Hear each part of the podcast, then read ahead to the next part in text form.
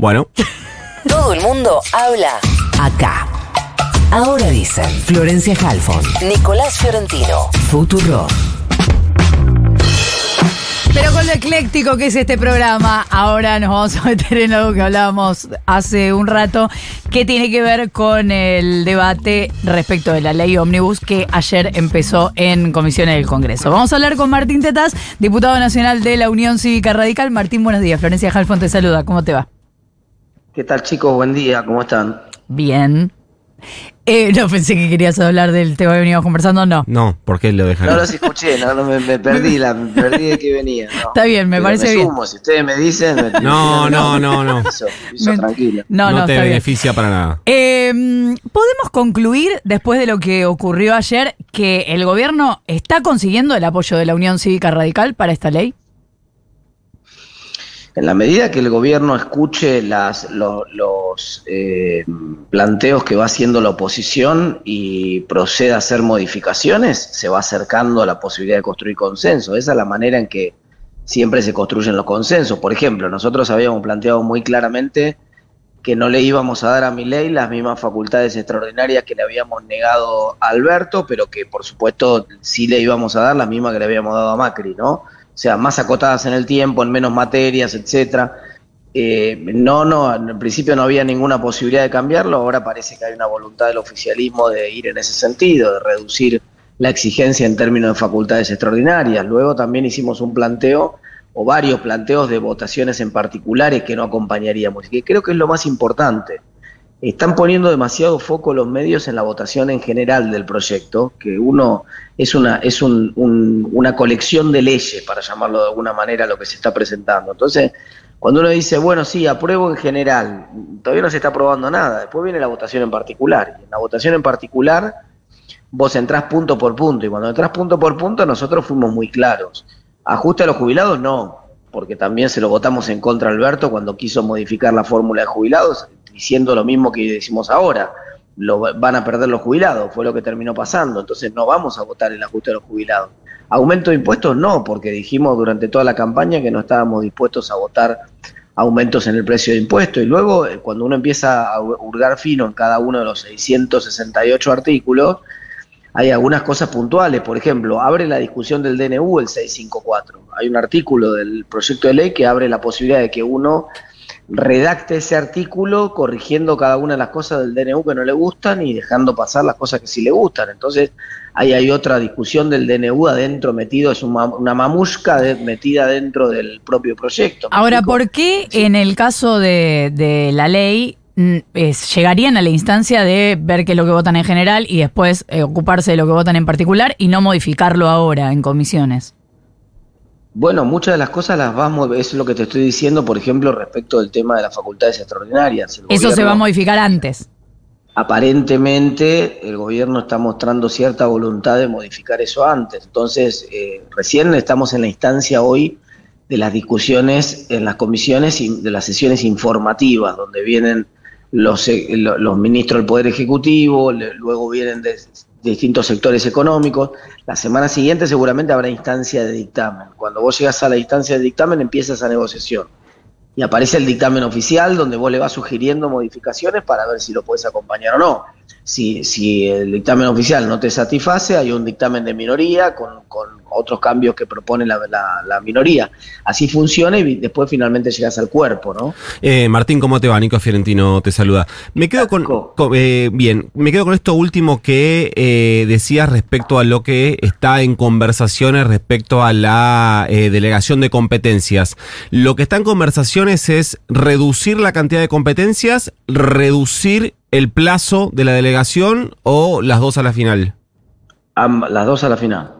Porque, en- digamos, cuando vos mirás el otro día, no, no sé qué medio hizo este gráfico, pero era muy ilustrativo, ¿no? Que mostraba cantidad de años pedidos en, en términos de, de atribuciones, de facultades y cantidad de materias en las cuales se pedía. Y, y era récord total, o sea, pedía en, en 11 materias y pedía por cuatro años, que nunca nadie había hecho un pedido tan grande. Entonces vos decías prácticamente, chicos, le damos la llave del Congreso, cerramos el Congreso y sigan ustedes. Entonces, eso no, no tenía ni, ni pies ni cabeza y no, no, no se puede hacer un argumento de una situación de emergencia que dura cuatro años. No, eh, no, no, eso es absolutamente inadmisible. Ahora, después vos venís y decís, pero ustedes le votaron a Macri en su momento ciertas facultades, eh, eh, ciertas, cierta extensión de facultades. Bueno, claro, entonces sería ahora contradictorio que nosotros no le diéramos a Milei lo que le dimos a Macri. Del mismo modo que para kirchnerismo está, se plantea el mismo problema también, ¿no? Sería raro que no le den a Macri lo mismo que sí le dieron a Alberto. Y, eh, y Martín, ¿cuál es el criterio en ese caso, eh, llegado el momento cuando entrevistemos a algún eh, diputado o diputada de Unión por la Patria, se lo preguntaremos, pero en tu caso, ¿cuál es el criterio que utilizan para haber acompañado delegación de facultades a Macri sí, a Alberto no y a Milei pareciera que sí? Por eso te digo, en, en, las dimensiones en las que te están pidiendo y, y coincidís, sí, nosotros el mismo planteo se hizo en su momento, yo no estaba en el cuerpo, pero fue un caso conocido en los medios, el mismo planteo se hizo en su momento, facultades por un año acotadas para resolver una situación puntual eh, de crisis, sí, facultades impositivas, no, facultades para bajar algunos impuestos, como por ejemplo retenciones o en algún momento hacerlos como también se la votamos a masa la facultad para actualizar el mínimo no imponible del impuesto a las ganancias. o sea que eh, hay ciertas cosas que en las cuales cuando es razonable y va en la línea de la, de, la razonabilidad, no importa de quién sea el partido político ahora, que está proponiendo. Martín, en esto me agarro este último concepto, el de la razonabilidad. Si uno eh, hiciera el esfuerzo de em, no centrarte en tanto en el articulado, en esto estoy de acuerdo, en esto no, pienso en la ley ómnibus y en el decreto a la vez. Cuando vos ves la, em, la manera las formas, los modos del gobierno respecto a modificar, si no recuerdo mal, son 81 normas en el, en el decreto 70 eh, barra 23, más todas las eh, atribuciones especiales eh, para em, quedarse no solo con la delegación de facultades, sino con la posibilidad de determinar la fórmula previsional, privatizar todas las empresas a sola firma. Digo, ¿vos no encontrás un, un punto común, un modus eh, operandi de, del gobierno de Javier Milei que se parece, se parece un poco, y esto corre por mi cuenta, a un gesto autoritario? Pero esas son las mismas eh, atribuciones que pidió Alberto. De hecho, las tuvo para, para, nosotros no se la votamos, por supuesto, pero la tuvo para cambiar, por ejemplo, la, la fórmula previsional y para y hacer esas modificaciones que estás planteando vos. No, pero un decreto eh, de tantas. de todas maneras, vuelvo, al DNU, al, punto del DNU. Sí. Eh, respecto al tema del DNU, nosotros hemos planteado muchas veces que no estamos de acuerdo con buena parte de las. Para empezar, que no puede ser por DNU si la, la facultad o del, presidente. Por eso, por eso te corría del contenido. en el artículo 9, la facultad de legislar está prohibida en el artículo 99, inciso 3. Entonces, no, no, no estamos de acuerdo con eso. Si, ahora uno mira el DNU y dice, hay algunas cosas que estaría bueno, que, que realmente son urgentes y necesarias y que admiten la herramienta del DNU. Bueno, ley de alquileres, claramente sí.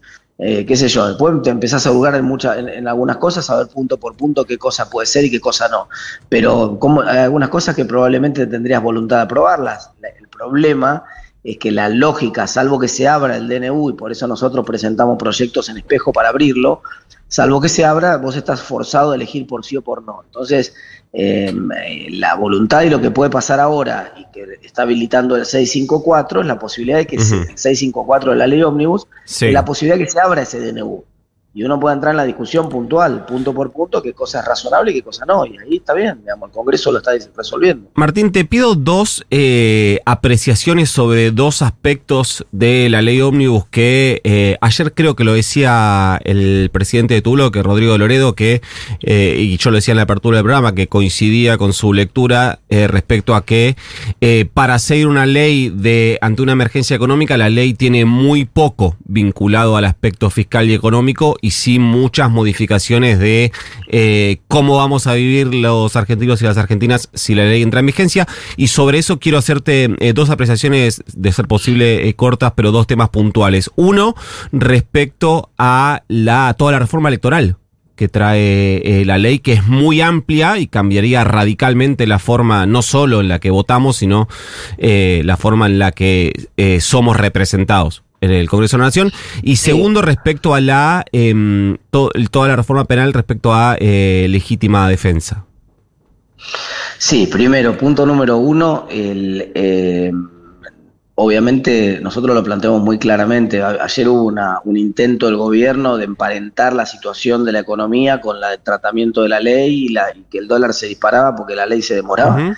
Eso no, tiene, es un argumento que no tiene ni pies ni cabeza, primero porque el, dispositivo de la ley no tiene ningún eh, aspecto de política monetaria, no hay nada de política monetaria en todo el proyecto de ley, no hay una ley de presupuesto que sí debería existir, pero no está la ley de presupuesto dentro del proyecto de ley, con lo cual no hay ninguna, ningún elemento que pueda influir sobre el precio del dólar o sobre la inflación, no tiene nada que ver como decía Milei, la inflación es siempre y en todo lugar un fenómeno monetario, no busquemos la explicación en otro lado. Entonces, ahora kirchnerizar el argumento no nos parecía razonable. Dicho eso, ahí te, adelanto, en materia electoral no hay consenso en Juntos por el Cambio de acompañar la propuesta esta. Hay muchas, digamos, tiene muchos problemas el esquema de la uninominalidad. Por ejemplo, problema número uno, eh, parece una ley hecha a propósito eh, a favor del kirchnerismo en la provincia de Buenos Aires. Digamos, una ley del, hecha por los, eh, uno podría decir, che, lo hicieron los varones del conurbano la ley, porque realmente es para reforzar el, peso específico del, del peronismo en el conurbano de la provincia de Buenos Aires. Punto número dos. En general, hay una discusión en el mundo respecto de que cuando vos vas a circunscripciones uninominales, convertís a los diputados nacionales en concejales prácticamente, porque empiezan a, discutir una agenda del metro cuadrado, de, los de, de, las 200.000 personas que representás vos que viven alrededor de tu barrio. Punto número tres, favorece el pedido de más demandas de gasto público por parte de cada uno de esos representantes para satisfacer las demandas que le van llegando y le tocan el timbre y le, piden cada uno de esos vecinos. Con lo cual, tiene, tiene muchos problemas y otros tantos más, pero que, que, no lo hacen acompañable. Nosotros no estamos de acuerdo en esa parte de la reforma, en, la reforma electoral del gobierno. En materia de reforma penal no, no opino porque no es un área de especialidad. Eh, Martín, antes de cerrar, no quiero dejar pasar una frase que decís sobre el DNU, porque Nico te preguntaba más allá del contenido y vos mencionás, para dar un ejemplo, sí del contenido, la ley de alquileres como una urgencia y es una ley que se votó hace cinco minutos en el Congreso. Digo porque eh, después son cosas que quedan instaladas y más allá de lo que ideológicamente cada diputado piense respecto de si tiene o no tiene que haber ley de alquileres o cualquiera de los puntos del decreto, por eso se preguntaba por la forma, porque eh, el, Después lo discutible es si nos parece que está bien o está mal cada una de esas leyes. Pero urgente no es porque hace cinco minutos se votó otra cosa. Entonces, en todo caso. No, no, eso no coincido en eso, Flor. Por eso, ya sé porque estás en contra de la ley desde hace mucho tiempo y porque consideras que se complica en el mercado. los inquilinos, algunos de los inquilinos tenemos otra urgencia, por eso te lo menciono. Lo hemos, lo hemos discutido alguna vez, pero el, yo te voy a hacer dos puntos ahí. El, primero es que cambió la composición del Congreso y cambió la realidad política electoral de la Argentina a partir de la última elección. No, no, no reconocer eso no tiene sentido, digamos, nos guste más o nos guste menos, que eso cambió. Entonces, el, el vos me decís, se, fue, se votó ayer, no, se, se votó con la, entre comillas, con la vieja política, con la vieja lógica política y el viejo Congreso de Claro, pero, pero lo que pasa es que con ese argumento, lo que cualquier Congreso en el último año que no funcione hasta que voten los nuevos. Lo que se vota en el último año, bueno, también existe. Pero no, claro que existe, y de hecho, por supuesto, y forma parte del ordenamiento jurídico vigente hasta que vos lo modifiques. Y de hecho, una de las razones por las cuales lo, se modifica, y a mí me parece bien la modificación por DNU, es que realmente no funciona. Es decir, ese, ese dispositivo. Eso lo charlamos otro día. Problema, hay, hay, eh, no, es un dato de la realidad. Hay, eh, creo que el último mes había 140 propiedades en alquiler en toda la ciudad de Buenos Aires. Sí, sí, por eso. Si no se hace cumplir, no se cumple. No, pero a ver, eh, eh, no, Martín. No, no es que no se hace cumplir. Yo no te puedo llevar a, obligarte a que vos me publique la propiedad, eh, la pongas en alquiler, si vos no la querés poner. Eso es una, un problema de que no, no, te, no, lo puedo hacer a punta de pistola. Eso tengo que generar los incentivos para que la gente tenga la previsibilidad de poner su propiedad en alquiler. Y la verdad Por ahí, que la ley, eh, Martín, el punto, el punto a discutir, el punto a discutir más allá, yo me, acá me quiero correr de, la ley de alquileres es sí, y que me parece que, es algo de lo que plantea Flor, es que si, eh, más allá de que cambie el clima político, que cambie el gobierno y que además cambie la composición del Congreso, si en todo caso, si cambió el clima político y cambió la composición del Congreso, si lo que corresponde ¿no sería derogar una ley con otra ley? Sí, absolutamente. Yo creo que la, mejor manera de proceder en, el, en, ese caso, obviamente, es derogándolo con otra ley. Porque si juntan las mayorías, la, la, la derogás y listo. pero, por, está bien, pero vos tenés un argumento en el caso de la ley de alquileres que habilita el DNU, que es el siguiente. Que es cuando vos presentás el proyecto de ley para modificar las condiciones de contratación, paralizás el mercado. Y, en la discusión lleva un tiempo en el Congreso. Y vos siempre podés en el Congreso más adelante derogar esa reforma que acaba de hacerse el DNU o, hacerle alguna modificación. De hecho, la podemos hacer en la discusión que vamos a abrir ahora del artículo 654 de la ley de ómnibus. Podríamos cambiar alguna, algún aspecto. Podríamos cambiarlo. En esa discusión, cuando se abre ahora la discusión del 654, podríamos cambiarlo. Entonces, el problema que sí amerita el DNU en ese caso es que la presentación del proyecto para reformarlo paraliza el mercado de alquileres como pasó ya. Estuvo el Congreso prácticamente un año y medio discutiendo el proyecto de ley de alquileres anterior y esa paralización generó, eh, esa, esa discusión durante un año y medio generó una paralización del mercado, porque la gente dice, no, yo espero hasta que no esté claro cuáles son las condiciones de contratación, no voy a poner mi propiedad en alquiler ahora para que dentro de tres meses me cambien la ley y cambien las condiciones. Entonces, mejor espero hasta estar seguro, capaz que vienen condiciones mejores con la reforma, entonces cuando pasa eso, se paraliza el mercado. Por eso me parece que es válida la herramienta del DNU en ese caso. Martín Tetaz, diputado nacional de la Unión Cívica Radical, gracias por habernos atendido. Buen día chicos, hasta Un abrazo. Cinco minutos para...